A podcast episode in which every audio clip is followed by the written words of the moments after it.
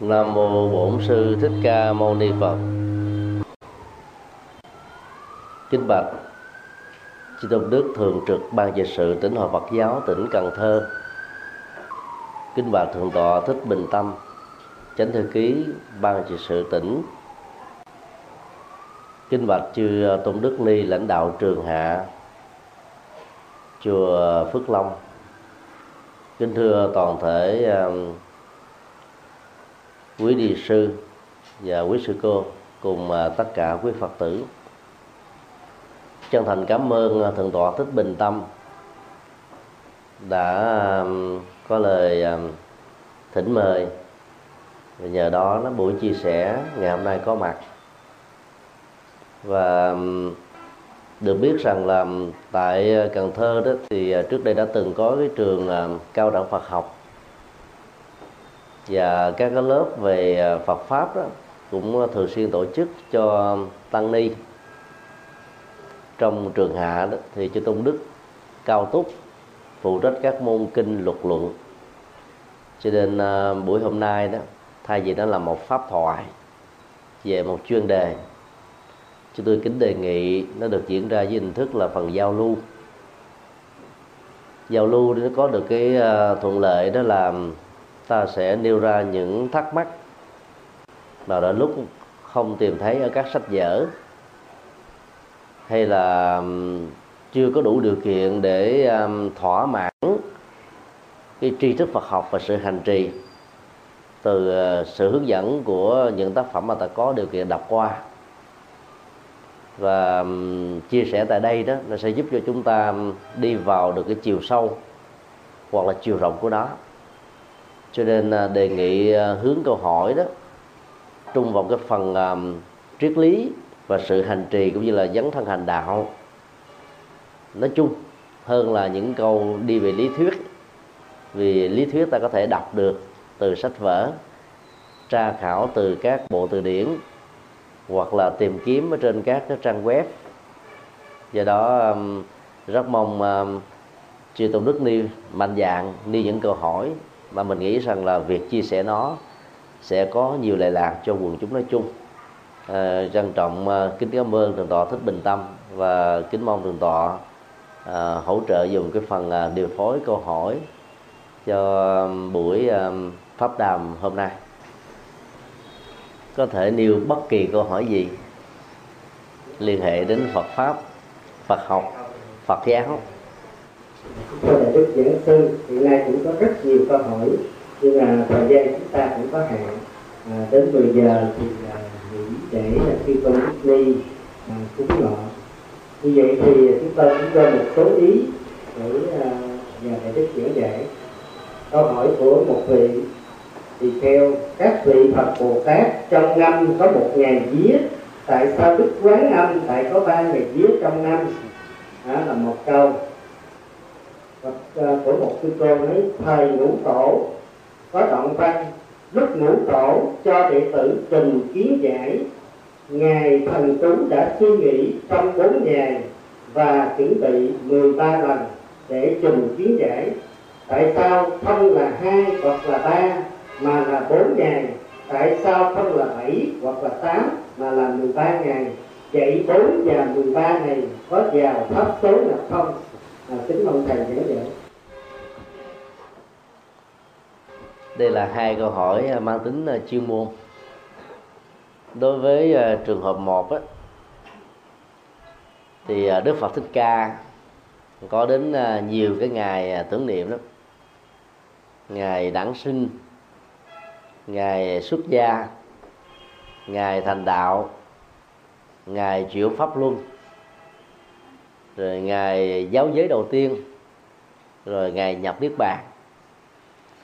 Trong uh, truyền thống của Phật giáo Nam Tông đó thì ba sự kiện lớn đản sinh thành đạo nhập niết bàn đó, được uh, hiểu và tin là ngày rằm tháng ve sắc tức là rằm tháng tư tương đương với hệ thống âm lịch của Trung Quốc và Việt Nam. Như vậy không chỉ có uh, Bồ Tát Quan Âm mà Đức Phật Thích Ca có số lượng ngày nhiều như thế hai à, nhân vật à, Phật Bồ Tát à, được quen biết nhiều nhất đó là Phật Thích Ca và Bồ Tát Quan Âm. Bởi vì bồ tát quan âm được xem là biểu tượng của lòng từ bi, cứu độ trên nền tảng của thương người, thương đời và do vậy, hình ảnh của ngài trở thành là gần gũi và thân thiết với đời sống của nền văn hóa Việt Nam và con người Việt Nam. Tất cả các vị Bồ Tát Đại thừa đều không là các nhân vật lịch sử có nghĩa là chưa từng được khai sinh trên hành tinh của chúng ta. Bất cứ vào niên đại nào ngay thời Phật sau thời Phật vân vân. Các ngài có thể được hiểu là các nhân vật đến từ các hành tinh khác. Và một số uh, lý giải um, triết lý đó thì cho rằng các ngài là những hình ảnh biểu tượng. Dù uh, hiểu là các nhân vật ở các hành tinh hay là nhân vật biểu tượng cái quan trọng đó là danh sưng của các ngài, là cả một tiến trình của sự hành trì. Cho nên ờ, mỗi một nội dung của danh sưng là một triết lý của tu tập. Quan thế âm ở trong ờ, nguyên ngữ Sanskrit là Avalokiteshvara dịch nghĩa trong chữ Hán gồm có ờ, hai. Thứ nhất là quan thế âm, thứ hai là quán tự tại quán thế âm là dựa vào ý nghĩa của um, từ bi. Ứng thân độ thế. Quán là cái nhìn bằng trí tuệ chứ không phải bằng con mắt.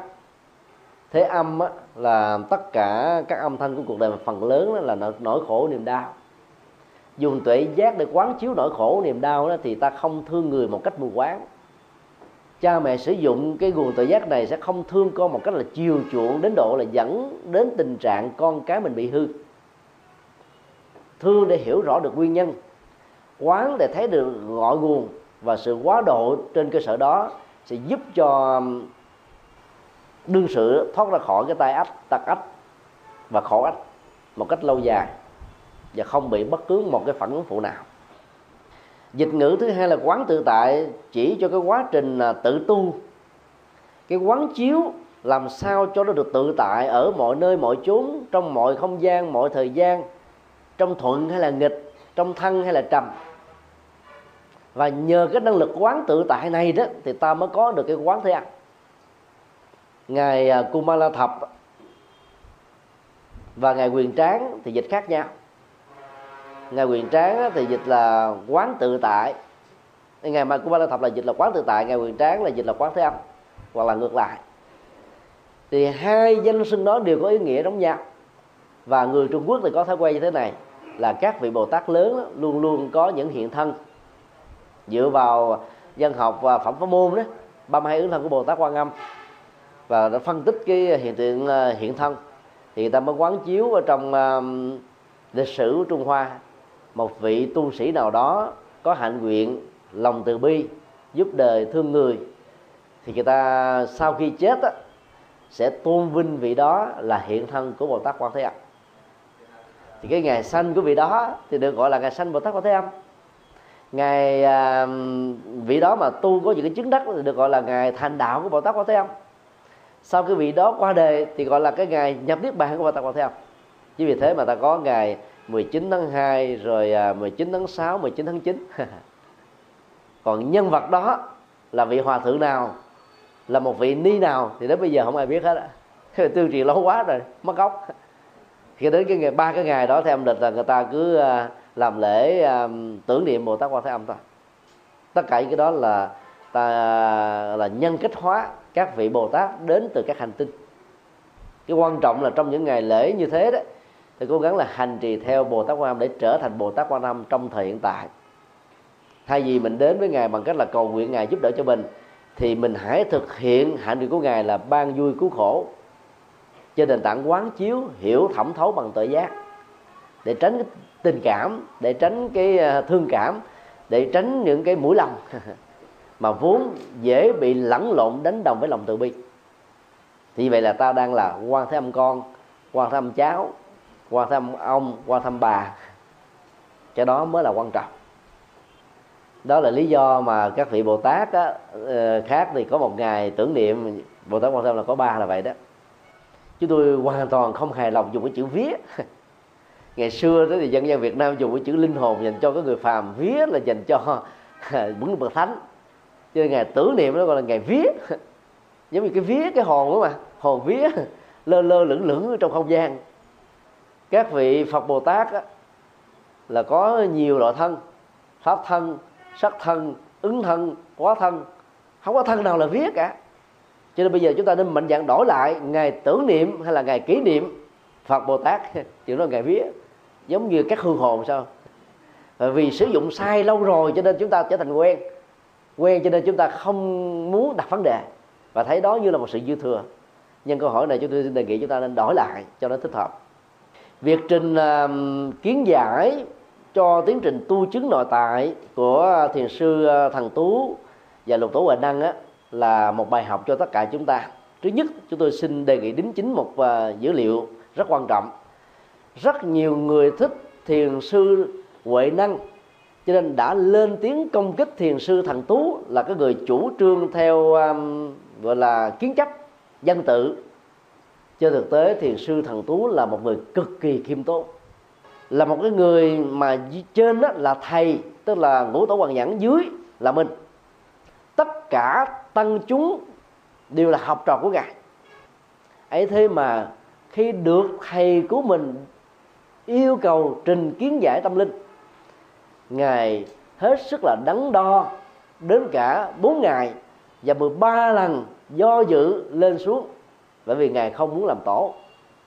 Điều đó cho thấy rằng là ngài không muốn bám vào cái thành quả chứng đắc. Tại vì cái này nó có thể dẫn đến rất nhiều sự tranh chấp. Vì bị yêu cầu, cho nên ngài bất đắc dĩ mà phải làm. Thì con con số 4 đó, nó không phải là một biểu tượng gì. Con số 13 nó không phải là gì hết, mà nó là một sự tình cờ thôi. Mỗi người nó có cái cái cách đắn đo, cách thận trọng, cách khiêm tốn khác nhau. Thế thì có người nói là mời à, mình à, làm một cái gì đó mặc dù cái khả năng mình dư thừa mà có nhiều người ờ, ngại cho nên muốn nhường cho người khác làm để đóng góp. Mời hai lần người đó mới nhận lời. Còn khổng minh đó là tam cố thảo lư mới ra làm việc nước giúp cho lưu bị. Còn ngài thằng tú bốn lần thì cái con số 4, con số 3 thậm chí là con số một phần nửa nó cũng không phải là quan trọng để chúng ta bận tâm. Mà cái mà chúng ta thấy rất rõ đây đó là lòng khiêm tốn của thiền sư thần tú cực kỳ lớn. Và đó là nhân cách của một nhà lãnh đạo tâm linh tác phẩm ờ, của pháp bảo đàn đó, hiện nay đang nằm ở trong vòng tranh luận, người ta cho rằng à, đó là tác phẩm của thiền sư huệ năng. Nhưng theo thiền sư nguyệt khê thì ngài à, tăng hội đó là tác giả chính. Tăng hội cái thời của ngài huệ năng chỉ là một chú tiểu cực kỳ thông minh, giỏi.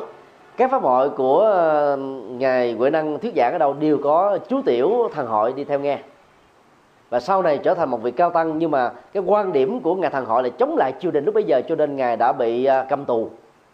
Và trong cái tác phẩm chiến đầu ca mà người ta cho là ngài quyền giác đó thì các nhà học giả ngày nay cũng cho rằng đó là tác phẩm của ngài thần hội.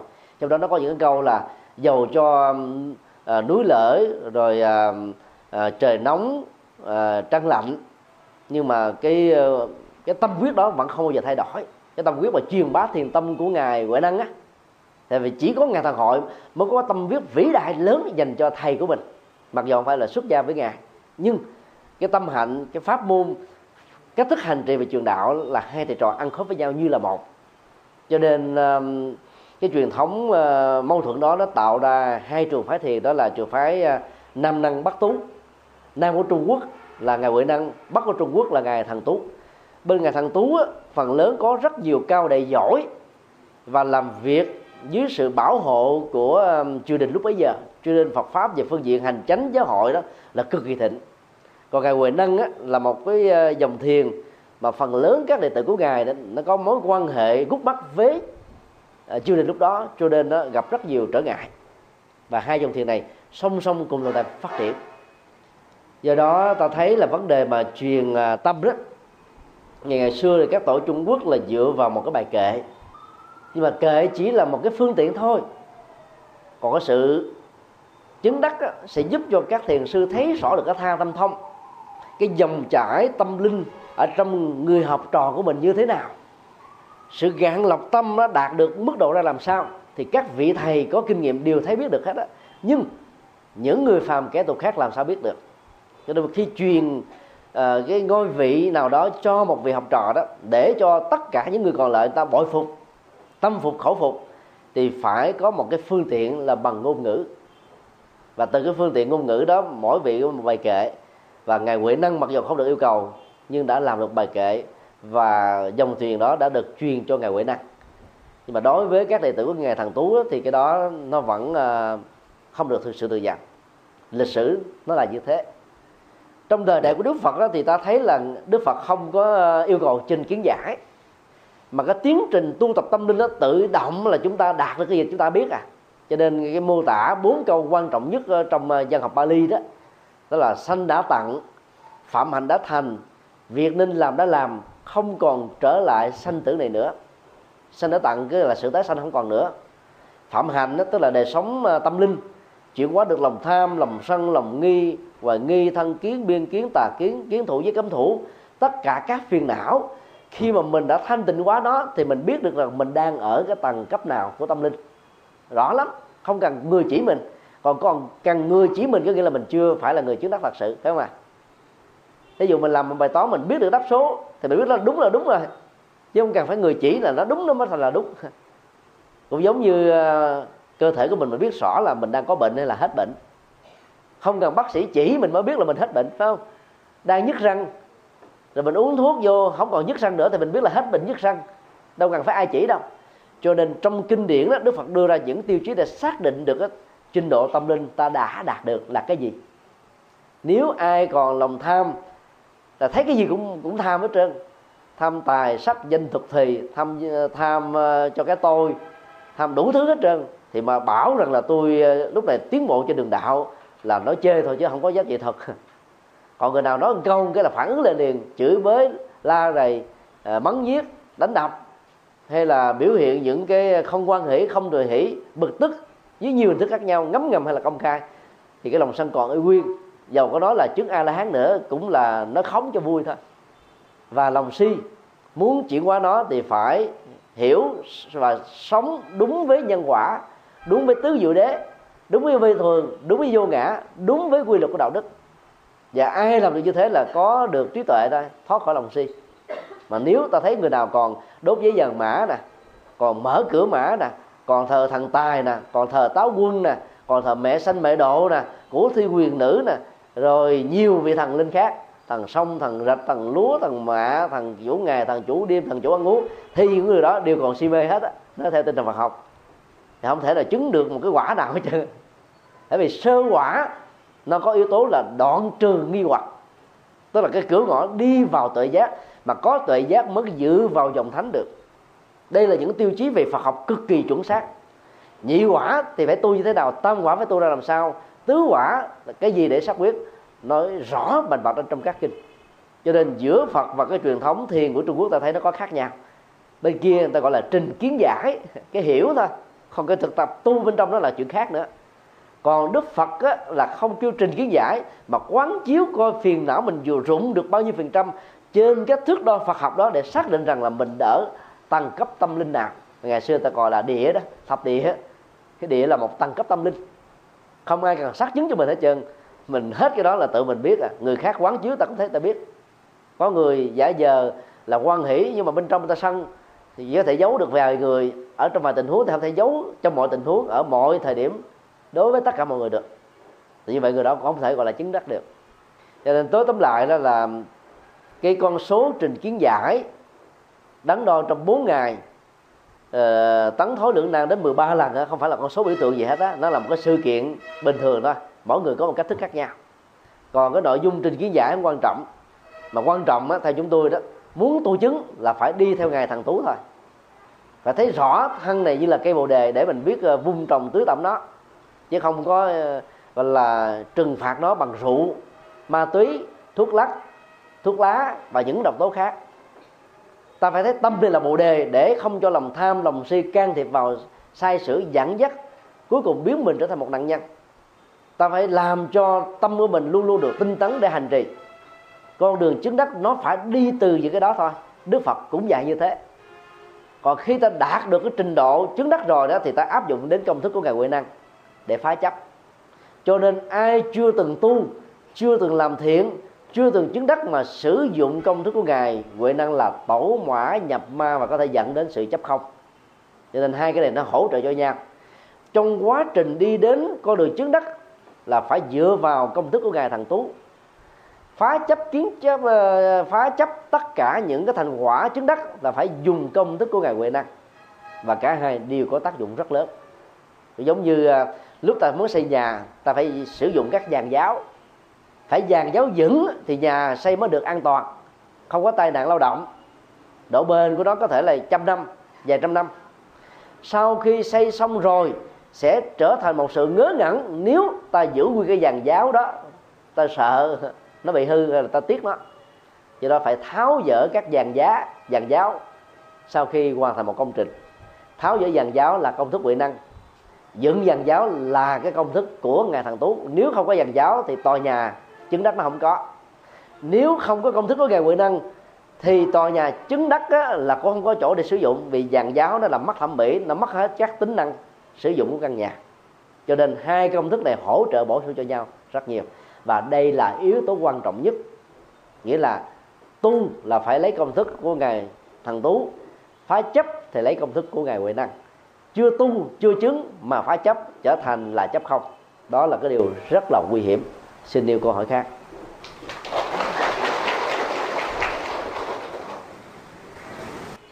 À, Pháp hội hôm nay cũng có một số phật tử tham dự do thời gian chúng tôi cũng nhiều cho phật tử đặt ra một số câu hỏi. Thì uh, trong đây phật tử hỏi cũng rất nhiều.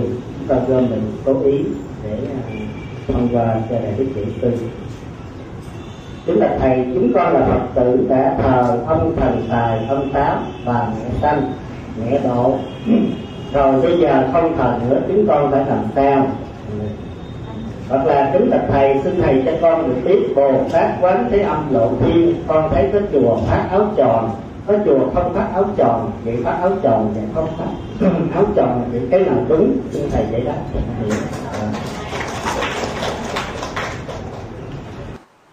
Khi mà ta tiếp nhận à, ba ngôi tâm linh, đức phật lịch sử, giáo pháp và của ngài và những bậc xuất gia chân chính thì đồng lúc đó ta tuyên thệ, quy phật, bất quy y thiên thần quỷ vật. Quy pháp, bất quy y, các tôn giáo khác quy tăng không có à, nương theo thầy tà bản xấu. Vì à, các nghi thức truyền giới của chúng ta là bằng âm hán việt cho nên là phần lớn các phật tử không có hiểu. Và khi mà tiếp nhận giới pháp á, có người là không có rung động được tâm linh. Vì không hiểu nó không dẫn đến ấn tượng. Mà không dẫn đến ấn tượng rồi đó thì về ta vẫn giữ nguyên cái tập tục cũ dù ảnh hưởng của nho giáo rất nhiều. Đa thần giáo không được khích lệ trong đạo phật nhất thần giáo lại càng không vì đức phật tuyên bố rằng là vũ trụ này do nhân duyên mà có tồn tại phát triển dẫn đến sự hoại diệt để hình thành ra một thế giới khác. Con người đời sống hạnh phúc khổ đau mọi diễn tiến cũng là một tổng thể của các điều kiện. Chứ không có nguyên nhân đầu tiên không có các thượng đế trưởng quản không có các thần linh nó can thiệp. Và do đó người phật tử phải mạnh dạng không tôn thờ các thượng đế của các tôn giáo các thần linh của các uh, tôn giáo của dân gian nữa. Làm như thế không có nghĩa là tôn vinh đức phật trở thành độc tôn vì ta hiểu nhân quả và biết rất rõ là thượng đế và các thần linh không thể nào tự cứu giúp chính họ lấy đâu cứu giúp chúng ta được. Nhân quả tự quyết định lấy hết. Cái tiến trình à, à, diễn ra trong cuộc đời này. Khi mà ta đến với đạo phật thì ta không cần phải đi theo các tôn giáo khác nữa. Và có người đặt ra câu hỏi là lỡ mà sau này à, bỏ đạo phật thì có tội không? Không ta chỉ mất quyền lợi được hạnh phúc mất quyền lợi được giải thoát mất quyền lợi được phước báo mất quyền lại có được từ bi và tự giác thôi. Rồi giống như là gia tài mà có sẵn, cha mẹ mình cho mình mà mình không sử dụng nó là mình bị thiệt thòi thôi, chứ đức phật không bị thiệt thòi. Không có tội nào hết á. Chừng nào không theo phật mà làm điều ác mới là có tội. Cho nên đi theo phật ta không cần phải đi theo các tôn giáo, vì không có tôn giáo nào có thể có chiều sâu tâm linh và triết lý hơn được đạo phật. Không có tôn giáo nào có thể có hệ thống đạo đức hoàn chỉnh hơn đạo phật. Không phải là mèo khen mèo dài đuôi. Bởi vì cái nghiên cứu đi rồi quý vị sẽ thấy được điều đó còn à, nương theo cái vị xuất gia chân chánh thì ta đâu ta phải tránh những thầy tà. Những người đi xuất gia đâu phải vì lý tưởng đâu. Tháp tình đi tu cũng có lệ dụng cửa phật cũng có. Đi tu một thời gian rồi không vượt qua được bản năng là sống với à, cái thói quen cuộc đời cũng có. Những vị sát gia chân chính làm phật sự pháp nguyện dấn thân độ thế thì vô số rồi. Nhưng mà các cái dây tập gửi bám lên thân cây bồ đề của tăng đoàn không phải là ít. Do đó ta phải rạch ròi những thứ này. Thì ta không còn những niềm tin mê tín và những nỗi sợ hãi rằng là không thờ các vị đó thì liệu mình có phước báo hay không? Phước do chính chúng ta tạo nhân tốt mà ra. Phước chính là thần tài của chúng ta. Phước là ông táo của ta.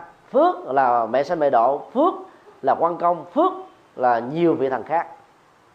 Nếu quý vị thờ quan công á, thì chúng tôi đề nghị quý vị thờ tướng trần hưng đạo là một phật tử thuần thành trung quân ái quốc thế giới này chưa chắc là có được mấy người như ông ông là một trong 10 tướng tài của thế giới được thừa nhận. Còn à, quan công đâu được thừa nhận như thế đâu. Người trung hoa thì có cái à, thói quen là cương điệu lịch sử thông qua dân học. Người ta bơm phòng cái nhân cách của ông lên và tưởng rằng như là một vị thần để hộ mệnh. Do đó, đó là ở Việt Nam ta nên làm những nhà làm đồ gốm sứ đất sành đó nên làm tượng của à, Trần Hưng Đạo để thay thế cho quan công. Quan công là theo nho giáo Trần Hưng Đạo là Phật giáo là Phật tử mà đi thờ mà ông ông thần của đạo khác là ta bị lạc đạo rồi. Ta thờ không phải là được bảo hộ mà ta thờ để học các nhân cách cao thượng của những vị này. Cái đó là cái quan trọng nhất. Còn thờ để mong được gia hộ là cũng mê tín gì đó. Bây giờ không thờ nữa làm gì? Cứ đem vào các chùa để giải phóng thân phận của các thần ở các nhà quý vị. Chùa sẽ có cách xử lý đừng có lo không có tội. Giải phóng cái đó càng sớm là càng có phước. Càng sớm là càng có trí tuệ càng trễ càng muộn càng do dự càng chần chừ là càng đang đi trên con đường chưa có trí tuệ. Khi ta đến với đạo phật đó, không có nghĩa là ta đi phỉ bán các thần linh khác. Ai tôn trọng các thần linh của họ ta vẫn để họ tôn trọng. Là họ có quyền tự do tín ngưỡng mà. Còn mình mình không tôn thờ.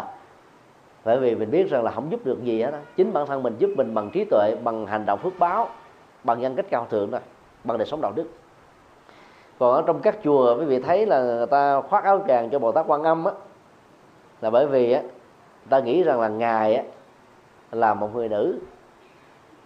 Trên thực tế là bồ tát quan âm á, ở tại ấn độ á, được à, khắc bằng hình tượng có 32 tiếng tốt 80 quay đẹp của một người nam có râu quay nón nữa.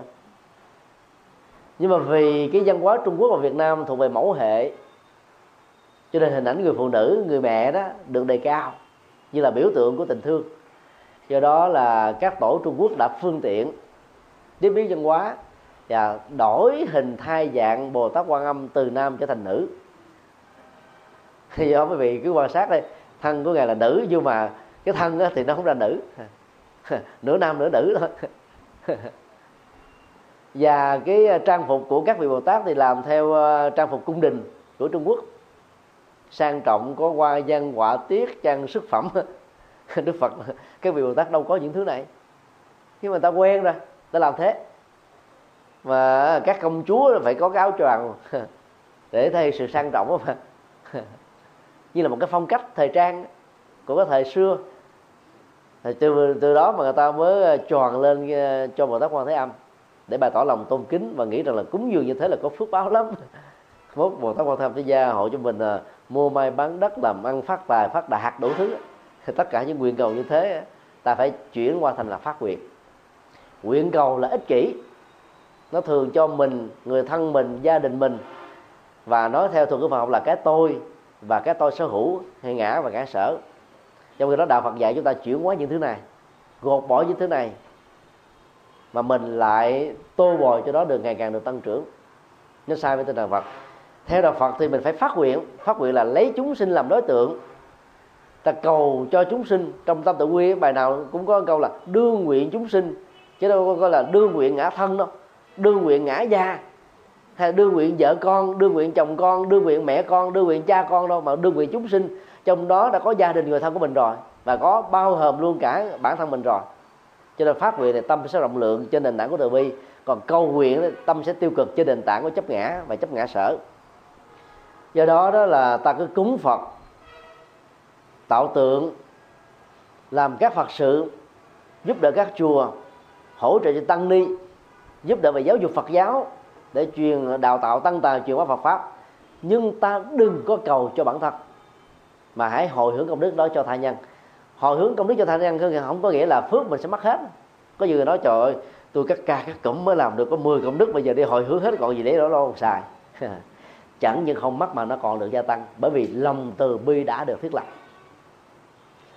cái quả phúc của một hành động tốt và thiện, tỷ lệ thuận với cái tâm rộng lượng và hướng về chúng sinh. Còn ai làm các công đức phước báo đó mà hướng về cho con khỏi cái bệnh này, đi à, mổ mắt cườm, mong cho con khỏi bị đuôi, rồi à, là đi giúp cho những người bị à, ung bú để mong cho con không bị những cái chứng bệnh này. Rất ích kỷ. Cứ làm tốt đi, cái quả báo nó sẽ tăng trưởng vào không cầu nguyện nó cũng đến nữa đó là chúng ta tin chắc nhân quả. Cho nên quý vị cứ đem các tượng thần linh về các chùa còn cúng bồ tát quan âm thì không cần phải đeo áo choàng. Thay vì à, cúng áo choàng cho bồ tát quan âm xong rồi có ai xài được đâu? Phí phạm tiền. Thì ta hãy dành cái tiền đó đem vô các chùa các trường hạ để mai cái y cho tăng ni tu học. Phước báo đó thiết thực hơn làm hưng thạnh à, cái việc tu hơn chứ còn cúng phật xong rồi bỏ hết là đâu xài gì được đâu phải không à phật đâu cần những thứ này bồ tát đâu cần những thứ này. Tượng ta làm nó đẹp rồi tròn lên cái áo chàng nó không giống ai. Giống như mặc cái áo dài truyền thống việt nam mà thắt cái cà ra quát rồi nó chỏi. Cái phong cách nó, nó chỏi nhau á. Cho nên à, thể hiện lòng tôn kính và muốn gieo trồng phước báo phải biết cách. Những vị xuất gia chân chính là những cái ruộng phước mà không chịu gieo trồng vì gieo trồng như thế là ta được lệ lạc con em của mình được lệ lạc xã hội được lệ lạc. Còn các phật á, dạy chúng ta là phụng sự chúng sinh tức là cúng gì chư phật chứ ngài đâu kêu phụng sự ngài đâu. Cúng cho ngài 100 chiếc áo rồi cũng bỏ phế thôi. Uổng phí lắm. Ta đem cái đó làm từ thiện cho những người nghèo không có áo quần mặc lệ lạc vô cùng. Hồi hướng công đức đó cho việc trang nghiêm phật độ ở tại nhân gian trang nghiêm tịnh độ ở tại cuộc đời này. Thì lệ lạc nhập thế đó rất là lớn rất là sâu. À, xin nêu câu hỏi khác.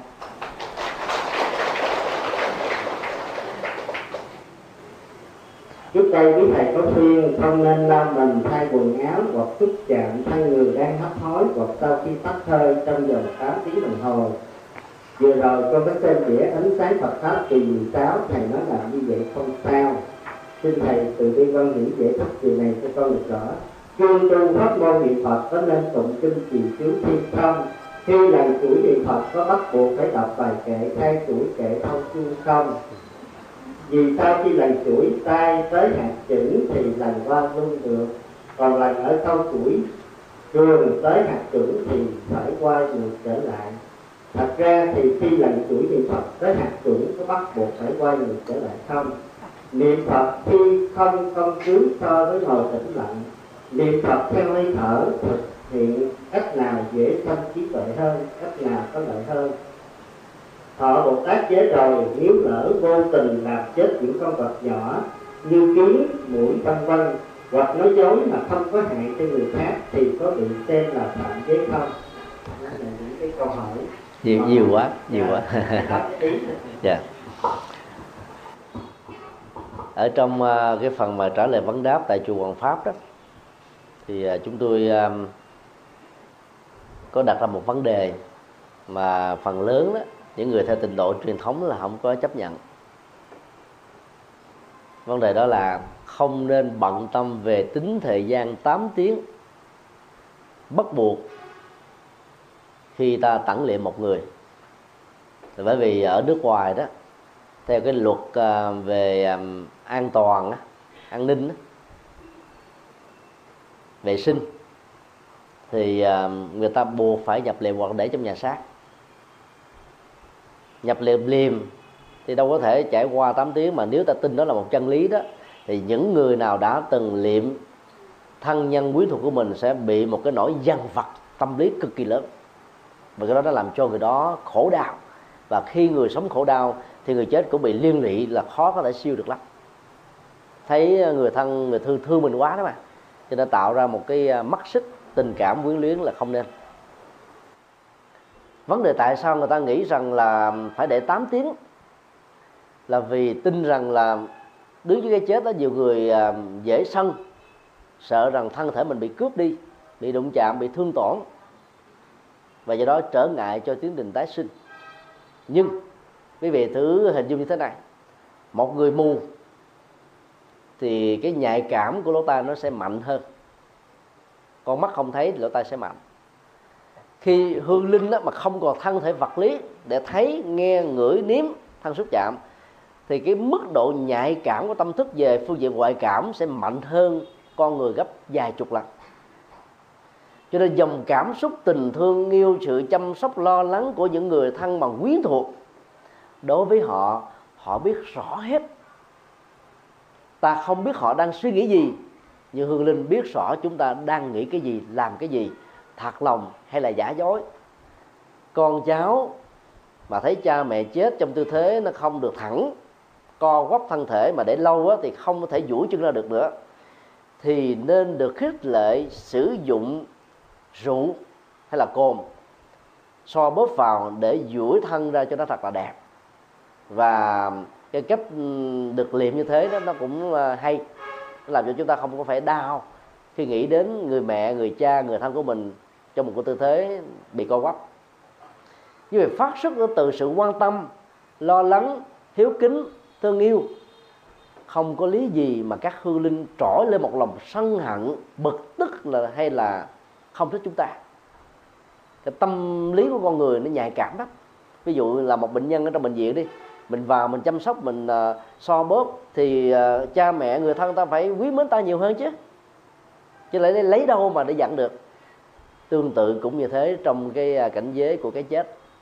Do đó quý vị có thể đụng vào thân thể không sao, với mục đích là hỗ trợ cho thân thể đó được thẳng nè. Chứ đừng vì thương tưởng là đụng rồi khóc lóc cái đó nó làm cho người ta quyến lý thì không nên do đó con số 8 tiếng nó không quan trọng. Và quý vị đừng sợ vì không có một bản kinh nào chúng tôi xin xác quyết thêm một nữa không có một bản kinh nào từ kinh điển, tịnh độ tông cho đến kinh điển đại thừa, cho đến kinh điển truyền thống Bali, đã quy định phải có 8 tiếng. Và cái dân gian người ta tương truyền với nhau đó là quy định của ngài quyền trang để phòng hờ. Thế tình trạng là chưa siêu, chưa đi đó, nổi lên cái lòng sân hận là trở ngại cho tái sanh thôi. Cái đó không đáng lo, vì cái mấu chốt đã được tháo mở là nếu ta lo, ta chăm sóc bằng tình thương thật sự thì không có gì để phải bằng tâm cả vấn đề mà phối phối hợp á, trong một pháp môn tu là rất là cần thiết. Nó hỗ trợ nó như là một nghệ thuật thay thế. Ta thử đặt ra vấn đề à, thực phẩm và sự tiêu thụ của nó thì sẽ hiểu pháp môn tu nó cũng vậy đó. Ví dụ ai thích cái à, cái món à, cơm nếp như là món ruột của mình ăn ngày ba cử.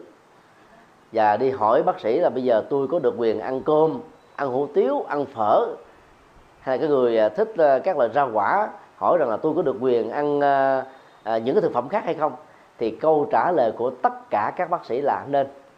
Bởi vì mỗi một thứ nó có dưỡng chất khác nhau đúng không à thì trong con đường tu tập tâm linh nó cũng vậy đó. Mỗi một bài kinh đó, nó có một dưỡng chất tâm linh khác để hỗ trợ cho chúng ta chuyển hóa được một cái nỗi khổ một niềm đau một bế tắc một phiền não. Thì bây giờ mình là thành giả của tịnh độ tông mình đọc là các kinh tịnh độ tông như là kinh a di đà kinh quán của vô lượng thọ, kinh vô lượng thọ, vân vân. Và những cái bài sám, những ờ, tác phẩm của các tổ tịnh độ tông, nó giúp cho mình tăng thêm niềm tin để sắp nguyện, tính hành nguyện đi cho nó đúng, hành cho nó là chuẩn xác, để có kết quả nhanh.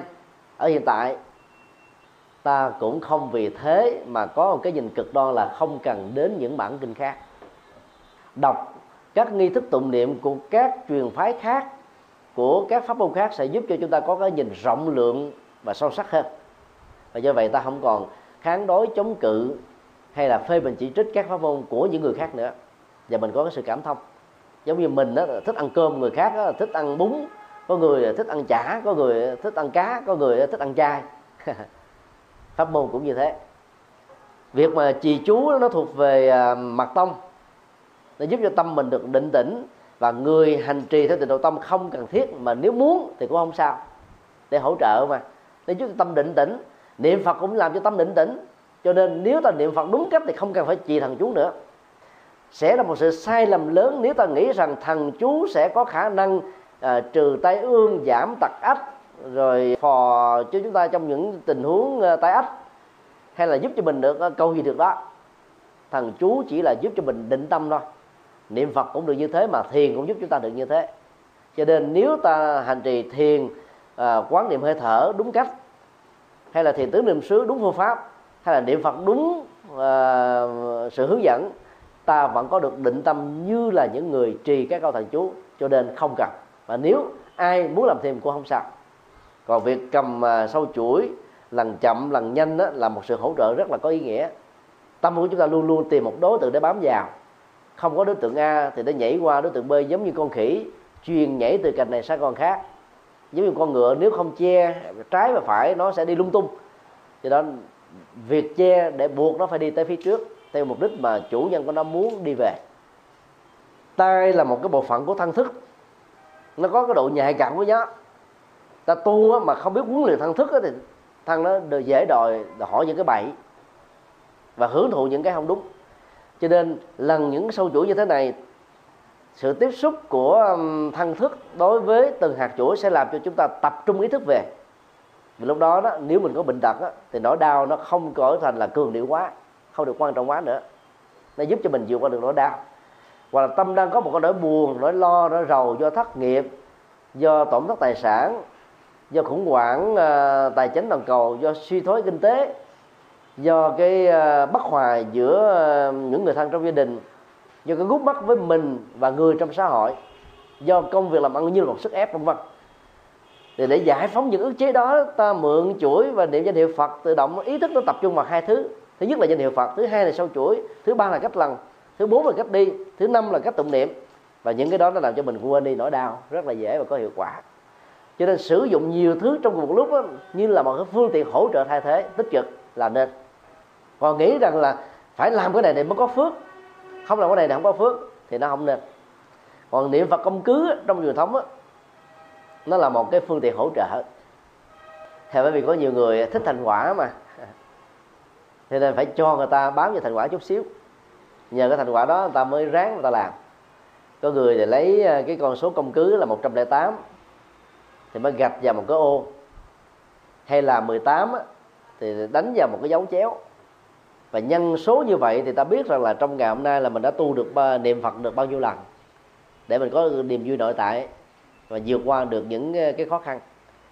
Nhưng mà các hành giả đã thuần thục rồi đó thì không cần phải niệm Phật công cứ nữa, bởi vì ta không phải là tính công điếm số với Phật nữa, mà là mỗi một danh hiệu khi ta trải nghiệm sự niệm Phật, ta đạt được sự bình an.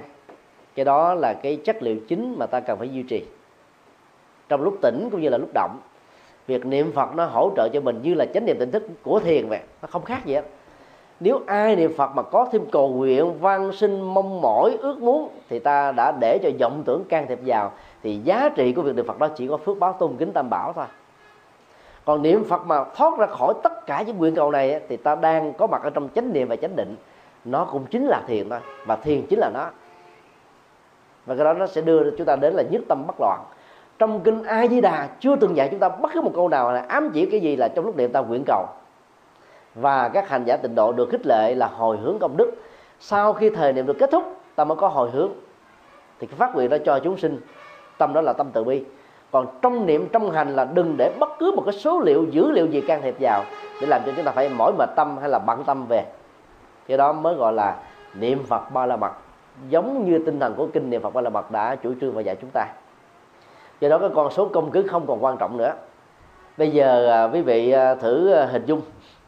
Một người mẹ có tình thương, một người cha có trách nhiệm đối với những đứa con và đứa con đó mỗi ngày nó niệm như thế này nè. Ví dụ cha nó tên là nguyễn văn nga, mẹ tên là nguyễn thị bê nó niệm nam mô nguyễn văn nga, nam mô nguyễn thị bê nam mô nguyễn văn nga, nam mô nguyễn thị bê quý vị nghe, quý vị có nhức đầu không? Đôi lúc chưa chắc là hoan hỷ à đúng không ạ? Cho nên niệm chữ nam mô có nghĩa là quay về nương tựa bày tỏ lòng tôn kính hay là đảnh lễ. Và danh hiệu của đức phật nó có ý nghĩa.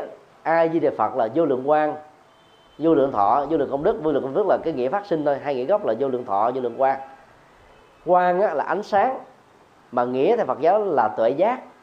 Không phải ánh sáng vật lý không phải là ánh sáng mặt trời mặt trăng. Ánh sáng tỏ ra từ thân của ngài đâu không có. Không có đức phật nào tỏ ánh sáng hết trơn. Mà mỗi một cơ thể nó tỏ ra một cái vùng tâm thức mà người ta gọi là màu sắc hào quang. Chứ không phải cái mặt thật đó trình độ tâm linh chứng đắc cao á, thì tầng tâm sức đó nó tỏ ra bên ngoài cho nên khi ta gặp phật thì ta thấy bình an quan hỷ hạnh phúc. Và ngài khuyên cái gì ta, ta làm liền à. Cho nên đó cũng nội dung đó mà người khác khuyên ta không chịu làm mặc dù ta biết là đúng.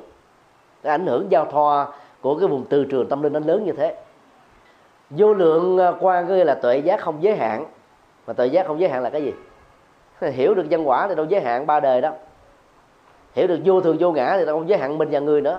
Cho nên thực tập tứ diệu đế phát triển bát chánh đạo thì ta có được cái vô lượng quan và niệm nam mô a di đà phật, thì ta phải hiểu cái nghĩa là quay về nương tựa với tuệ giác vô lượng. Nếu ta hiểu theo nghĩa triết lý, cực kỳ sâu sắc. Chứ đừng hiểu theo nghĩa danh từ riêng. Danh từ riêng có nghĩa là ta hiểu là con xin nương tựa đức phật a di đà để bút chết đó, ngài dành cho con một chỗ trên tây phương. Đó là mưu cầu, đó là vọng tưởng rồi còn ta niệm bằng cái tuệ giác như thế đó thì à, ta biết rất rõ là mỗi người có một cái kho tàng và ta đang để đức phật của mình bị ngủ quên. Và niệm như vậy là đánh thức đức phật đang ngủ quên trong mỗi con người chúng ta.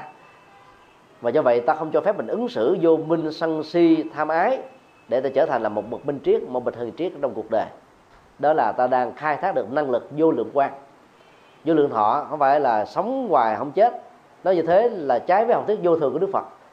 Đức phật cũng 80 tuổi là qua đời thôi và cái chết của ngài cũng phát xuất từ một cái căn bệnh. Ngài đã nói là sanh già bệnh chết là một quy luật rồi. Thì đức phật a di đà, đức phật nào đi nữa thì cũng có cái ngày chết thôi. Là tiếp tục tái sinh để mà hóa độ chúng sinh ở các hành tinh khác. Đó là một quy luật thôi. Cho nên đừng hiểu cái vô lượng thọ là tuổi thọ vĩnh viễn đời đời kiếp kiếp không chết. Mà ta phải hiểu chữ thọ đây là bền bỉ. Cái gì tạo cho ta bền bỉ? Lòng tinh tấn và kham nhẫn. Kham nhẫn giúp cho chúng ta không bỏ cuộc nước chừng giờ lòng tinh tấn sẽ giúp cho mình vượt qua những trở ngại và thử thách. Và ai huấn luyện được hai năng lực ở trong à, sáu ba la mật đó đó thì người đó có được là vô lượng thọ. Trong cái tốt trong cái, cái tích cực trong những giá trị trong phụng sự trong những điều tốt điều vui điều hay. Nói chung là chân thượng mỹ thì như vậy là niệm nam mô a di đà phật thì nghĩ là con xin quay về nương tựa với năng lực bền bỉ tinh tấn không giới hạn do đó các phật tử phải tinh tấn nhiều hơn, chứ không phải làm thời gian rồi đó tôi tu về tôi ờ, cảm thấy đủ rồi, bây giờ không cần làm ăn gì nữa hết á, buông hết, bây giờ tôi buông xả. Như vậy là ta trở thành là chán nản nè, bỏ cuộc rồi chứ không phải là tinh tấn ờ, vô lượng nữa, vô lượng thọ nữa. Đó là ta đang khai thác cái năng lực đó vốn có trong chính bản thân mình. Như vậy là niệm phật mà đúng phương pháp là không có cầu nguyện gì hết đơn á. Mà đó là cái nghệ thuật để tâm mình được định tĩnh, giống như thiền, lấy cái hơi thở lấy cái việc mà quán chiếu các con số lấy việc quán vào thân quán vào dòng cảm xúc quán vào tâm quán vào ý niệm để cho tâm nó không còn như là con ngựa chạy ngoài đồng quan hay là con trâu dẫm lên lúa màng của người. Thì câu danh hiệu phật nó như là một cái niêm chim vào trong cái tâm vọng được của chúng ta để nó dừng lại một chỗ. Và dừng được một chỗ thì ta có được chánh định. Có được chánh định đó, thì có có được nhất tâm bất loạn. Thì lúc đó đó tịnh độ cũng chính là thiền và thiền là tịnh độ cho nên quý hành giả niệm phật đừng có để ý vào cái các con số như là tính công. Tính công thì chỉ có phước thôi. Trong khi đó ta tu, định tâm thì ta có được trí tuệ và có được sự chứng đắc. Giữa cái phước và sự chứng đắc nên chọn cái sự chứng đắc và chọn cái sự định tâm. Bởi vì đó, có chứng đắc, có định tâm thì tự động phước báo sẽ được phát sinh. Các vị a la hán được gọi là ứng cúng, là xứng đáng để cho mọi người cúng dường mà. Cho nên tuệ giác phát sinh thì phước báo sẽ có cái này nó quan trọng hơn là cầu những cái phước báo quá còn con thông thường. Mà trên thực tế, làm đúng nhân quả không cần cầu nó vẫn có. Cho nên người phật tử tu một cách ờ, có bản lãnh hơn, một cách có tinh tấn hơn. Cái phần thứ ba của câu hỏi đó, phạm giới và phạm tội là hai cái khác nhau. Có những cái giới nó tăng trưởng nhân cách, phẩm hạnh, phước báo, uy tín của mình và do đó, có những cái giới vi phạm đó vẫn không có tội. Ví dụ như um, một trong những cái giới mà tất cả những vị xuất gia giữ đó, là không được xỉa răng hướng về phía tháp phật. Tại vì làm như thế, đôi lúc đôi giống như vô tình mất đi cái lòng tôn kính mà lỡ như người nào không để ý trước mắt mình có tháp, không để ý trước mặt mình có phật, mà lỡ xỉa răng thì cũng đâu có tội đâu. không có cái phước tôn kính thôi. Chừng nào mình phỉ bán phật khinh thường phật nhục mạ phật thể hiện tất cả cái lòng mà mà nó tệ hại nhất đối với phật thì mình mới có tội. Không mình không không không làm cái đó thì mình không có phước rồi cho nên đó giàu có phạm giới trong tình huống này nhưng mà không có phạm tội. Tội nó thuộc về cái xấu đi ngược với đạo đức vân vân. Thì trong ờ, giới Bồ Tát á, thì chúng ta thấy là nó có 10 giới trọng và 48 giới nhẹ ta thực hiện đúng 10 giới ờ, quan trọng đó thì ta trở thành là một bồ, bồ tát ta trở thành một nhân cách cao thượng ta trở thành một nhân vật vĩ đại. Còn nếu ta không làm được cái đó thì ta mất đi cái quyền lệ đó thôi. Nó là một cái cách dấn thân nhập thế độ đề. Nhưng mà những cái giới ờ, sát đạo dâm vọng là quan trọng. Thì vi phạm đó là có tội à tội về luật pháp tội về nhân quả. Còn ờ, có những cái giới ví dụ như là cư sĩ mà thọ với bồ tát thì nó bắt buộc phải như thế này, là phải truyền bá kinh điển đại thừa, chứ không được truyền bá kinh điển nam tông. Và trong khi đó, cuộc đời ta cần đến nhân thừa về truyền bá kinh điển đại thừa đôi lúc ta không hiểu. Và bây giờ quý vị đi giảng kinh thuyết pháp hay là chia sẻ pháp thoại những gì mà được nghe lại từ băng giảng cho những người khác để ta vượt qua khổ đau, thì làm sao có tội được? Do đó quý vị không làm việc đó vẫn không có tội. Có điều là quý vị không có được cái công đức do việc không làm thôi vẫn được gọi là giới không, là không làm nó, vẫn không gọi là có tội. Tương tự đối với những cái việc như là, mà giết một cách vô tình, mỗi bước chân đi của chúng ta cũng làm cho biết bao nhiêu côn trùng vi tế bị chết, mất mạng. Hay là đang ngủ mình đâu có để ý đâu, có mũi nó cắn, mình đập một cái nó chết. Thì nó cũng là một sát nghiệp sát nghiệp này đó là một cái tự vệ. Thì cái quả của nó nó không không có nặng lắm. Nó vẫn có nhưng mà không nặng. lâu cũng bị người ta vô tình ta quơ cây ngang mà trúng cái mặt mình. Có những cái như thế. Những người ta đang đang chăm, chăm sóc mình á và đôi lúc nó làm cho mình đau. Đâu có ác ý gì đâu. Cho nên cái tâm vô tình sẽ dẫn đến những cái quả vô tình. Tùy theo cái mức độ nặng nhẹ đó mà nó trổ quả. Nếu như ta không có gieo trồng những cái nghiệp chuyển hóa cái nghiệp xấu đó thì nó có thể trổ quả theo những cách thức như vừa nêu. À, đối với những cái việc mà giết những cái con cọp beo phục vụ cho khẩu vị của chúng ta hoặc là buôn bán kinh tế, tạo ra cái khoản lãi cho đời sống gia đình. Thì cũng là một động tác giết, một đơn vị sự sống bị kết thúc, nhưng mà cái việc trổ quả trong tình huống là hoàn toàn khác nhau. Còn đối với các à, bác sĩ đi là mổ xẻ các con vật đó để mà trải nghiệm à, y khoa, tiêm chích thuốc mổ xẻ vân vân, thì giống là giết mà nó đâu có động động cơ giết để mà làm vui giết vì sợ hãi, giết vì kinh doanh, giết vì là đó đâu. Nhưng mà vì phục vụ sức khỏe cho con người. Cho nên cái nghiệp sát đây vẫn có, nhưng cái phước để phục vụ cho nhân loại đó, nó là nhiều hơn. Cho nên nghiệp xấu vẫn trổ, nhưng cái phước trổ lại lại nhiều. Còn một một bác sĩ y khoa nào làm cái việc đó để muốn làm giàu, muốn ờ, khoe cái thanh danh của mình, thì cái nghiệp sát đó nó hơi nặng chút xíu. Và cái phước mà phụng sự cho sức khỏe con người, nó cũng tăng trưởng lớn hơn.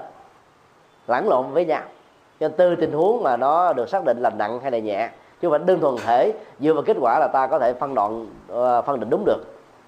Còn ờ, là ờ, bồ tát giới rồi mà còn nói láo nói láo mà không có hại ai á, thì nó cũng tùy tình huống. Ví dụ như một cái tên tướng cướp, nó đang dí một cái đại gia. Ta biết đại gia đang núp trong nhà của mình, hỏi là có thấy ông đại gia đi đâu ta nói là đại gia nó chạy thẳng phía trước. Thì cái giúp đó là có hai cái phước và không có tội. Thứ nhất là ngăn chặn được cái nghiệp giết hại của tên tướng cướp này đối với cái người đại gia. Thứ hai là, là tạo cái mạng sống lần thứ hai cho người đại gia này. Thứ ba là không có gieo cái nghiệp là trộm cắp cho người à, cướp. Và thứ tư đó là tạo ra sự bình an vân vân.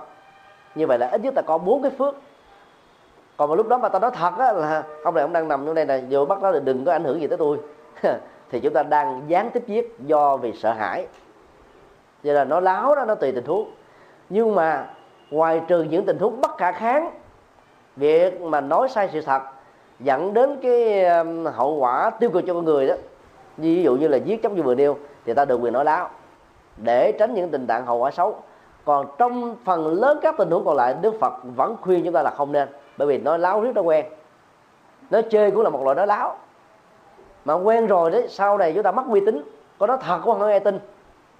Ai đi thăm viếng quản lý trường thành đó, thì được nghe kể một câu chuyện ly kỳ. Chúng tôi quên tên nhà vua đó là nhà vua nào rồi ông này thì ông thương ờ, cái một cô ờ, thương chết thương mệt. Hoàng hậu ông cũng không mê. Các công ty ờ, công tầng mỹ nữ khác cực kỳ đẹp, ông cũng không mê. Mà ông bị nghiệp với cô này cho nên ông mê. Mà cô này đấy, thì có có một cái nét đẹp buồn. Mà tạo cho cổ một nụ cười là khó lắm thì thường cái tôi của các nhà vua đó ai mà chiều chuộng mấy ông quá theo tình tình phớt ổng thèm quan tâm lại mà phớt tình tình theo. Cái cô này cũng buồn cũng không quan tâm đến ổng tự nhiên ổng lại thương. Và muốn làm cho cô này á, thương ổng đó thì ông phải cố gắng làm sao tạo cho cô ta có được những cái nụ cười. Cho nên đó là dẫn cô nàng lên tới dẫn lý trường thành. Thì ngày xưa thì dẫn lý trường thành nó có những cái ụ à, quân đội đó mà. Và cái hiệu lệnh đó phát hỏa có nghĩa là có giặc xâm lăng đến do đó là lính ở triều đình thấy cái chỗ đó như là một cái thông tin về an ninh, phải kéo quân đến liền để bảo vệ biên cương bờ cõi. Thì ông làm cho cho cho lửa phát lên là tướng quân gì đó là đang đang ngủ mà phải giật mình thức giấc. Có người đang ăn phải bỏ, ăn có người đang phải bỏ làm việc, chạy ờ, cấp tốc tới đó. Tới đó ờ, thì nhà vua nói đâu có giặc nào đâu. Cái cô ta phá cười lên Ờ, các ông quân này chờ ông mỏi mệt mà ông nhân mặt nhân này mà không dám, phải quỳ mập xuống nhà vua. Rồi họ ra về lặng lẽ. Ức chế bực tức mà không dám nói. Và cô ta cảm thấy đó là một niềm vui cô ta cười. Rồi ông ta tiếp tục ở đó thêm mấy ngày nữa. Mấy ngày sau có giặc đến thiệt. Ông phát quả lớn hơn, không có người nào đến hết trơn. Và ông bị chết. Đó là một sự kiện lịch sử có thật đấy. Có những lúc người ta nói láo đó, không ngại ai. Nhưng mà nó làm cho mình mất uy tín mà ông uy tín rồi đó, sau này mình nói thật người ta không tin nữa. Cho nên đức phật nói là trong những tình huống gọi là bất đắc dĩ phải nói láo để giúp cho người ờ, cho cho cho cuộc đời, cho con người, phần lớn các tình huống còn lại là không nên. Vì những lý do như vừa nêu. Dầu không thọ với bồ tát, chỉ thọ với năm giới thôi, ta cũng nên áp dụng công thức như thế, chứ không phải là hễ là bồ tát ta được quyền, còn những người thọ giới năm giới này không được. Mục đích, hành động của bồ tát phải là lòng từ bi. Nền tảng của nó là độ sinh và nếu các cái cái chuyện mà ngoại lệ không phục vụ cho cái này nó đều được liệt vào là bình phong, thì cái đó là tự lừa dối chính mình, thì tội và nghiệp đó sẽ nặng hơn.